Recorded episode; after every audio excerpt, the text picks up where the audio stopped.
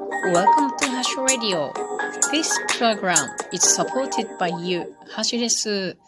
えー、今日スーパーで小松菜が売られていたところの、えー、ポップにですね、小松菜とカタカナで書かれていて、キュンと可愛いと思ったハシでございます。皆さんいかがお過ごしでしょうか？台風の影響は大丈夫だったですかね？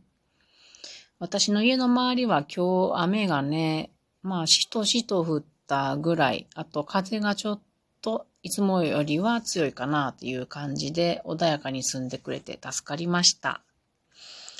えー、さて今日お話しすることは、まあちょっとぼやぼやした話とはなりますが、おにぎりっていいなって話をしようと思います。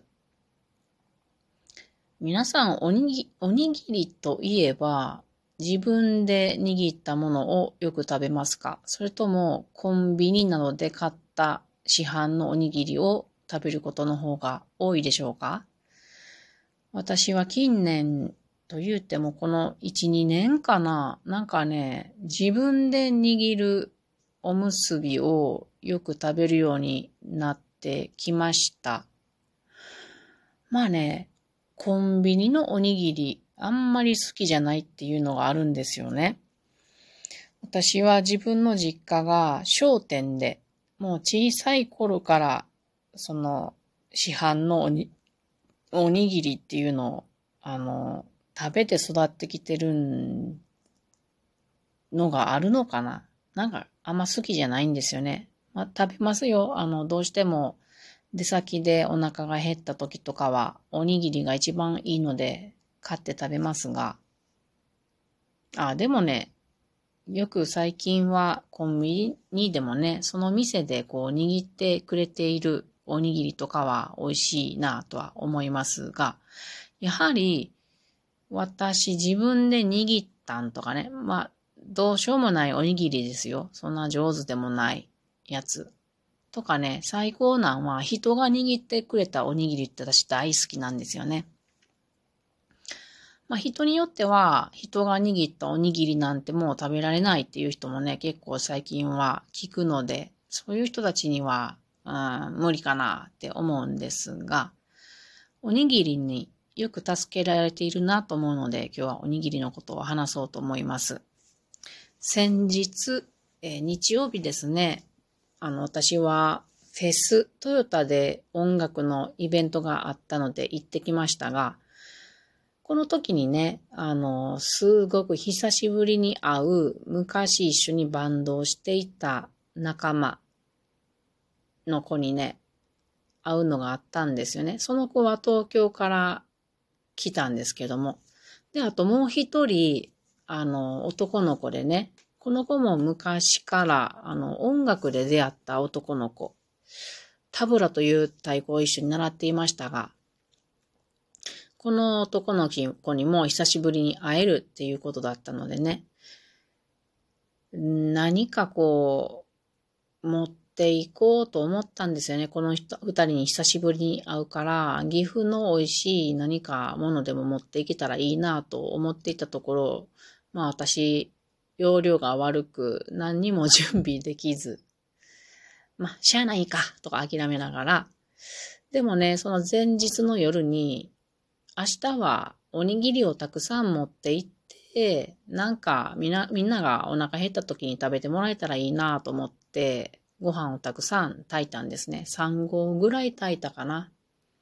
では、自分たち夜の分ご飯を食べてね、夫と私の。で、残りを翌朝おむすびにして、なんかおむすびって言った方が好きやね。おにぎりもいいけど、おむすびっていう方がなんかいいね。で、まあ、おむすびにしてね、持ってきました。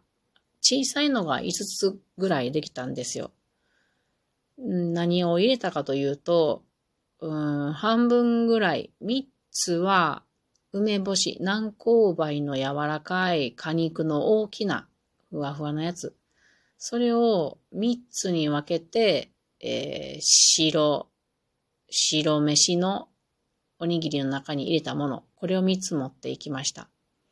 で、あと二つは、残りは、適当にね、うちにあった冷凍のじゃこ。じゃこと鰹節とごまと、あと塩昆布を適当にふわふわと入れて、で混ぜてね、それを結んだものを2つ持っていきました。で、えー、フェスティバルについてですね、で、久しぶりに友達に会って、まあ楽しく過ごしてたんですけど、お昼の時間になりますよね。で、お昼の時間になった時に、まあね、あの、そういうとこでご飯を買うのって結構悩むんですよね。で、暑い中、いろんな屋台を見て回るのも結構しんどいものがあります。でその時に、あの、私、ちょっとおにぎり持ってきたんやけれど、これと屋台でなんかちょっと買って食べたりにするって聞いたら、その久しぶりに会った元バンド仲間の子はすごい喜んでくれて、というかもうそれだけでええわっていう感じでね。私たちも疲れてたから、もうとりあえずそれを食べよう。で、後でお腹が減ったらなんか買ったらいいやんかっていうことで、木陰に、あの、アウトドアドア用の椅子を並べて、で、敷物も引いて、で、私と夫とその友達とで私の結んできたおにぎりを食べました。それだけなんやけど、すごく美味しかったんですよね。で、友達は東京から来てるから、まあ外食続きなので、こういう素朴な手料理っていうのは旅先ですごく染み入るのだよみたいなことを言ってくれて、すごく嬉しかったです。私も旅先であの、外食続きになることがある時に、うん、自分でも友達の家で台所を借りて、で、料理を作って、友達と一緒に食べるっていうのをよくしたり、で、旅先で友達の家に泊まらせてもらって、友達の手料理をいただくっていうことが本当にありがたいのがよくわかってるのでね、あきっともか彼女も今こういう気持ちなんであろうと思って、あの、私も嬉しく一緒に食べたわけなんです。それとですね、昨日の話ですけども、昨日は私、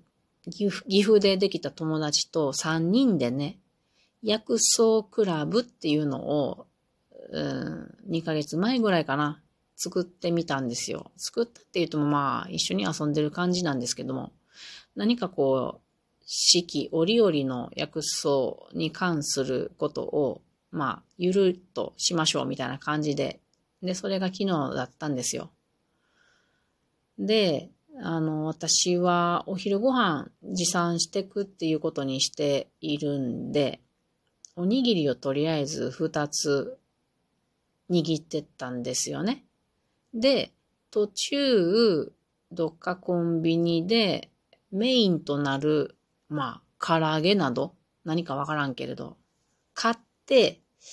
えー、それとおにぎりを食べたらいいやと思って行ったんですよね。そしたらね、あの、まさかのマスクを忘れるという事態になりまして、あかーんと思ってね。でも大丈夫。私はリュックサックにも車にも予備のマスクが入れてあるからへへーんと思ってね。途中で運転しながら、あ、マスク忘れたって気づいたにもかかわらず余裕でコンビニに車を止めたんですよ。で、リュックを開けたところ、そのマスク、えー、予備のマスクを使ったまんま、あの、戻していないということに気づき、あじゃとなりました。で、あんじゃあまあ、あの、ダッシュボード、車のダッシュボードのマスク見たらええわと思って、ダッシュボードを開けて、マスクが入っているはずの封筒をね、この封筒は手作りです。開けたらね、ここも予備のマスクを使ったまんまで戻してない。あじゃーとなりました。つまり、コンビニに入れなくなっちゃってね。あ、めっちゃ悲しかった。どうしましょう。コンビニの扉を見たところ、マスクをつけてご入店のご協力願いますと書いてある中、私は口を結んだ状態で行くっていう行動に出れませんでした。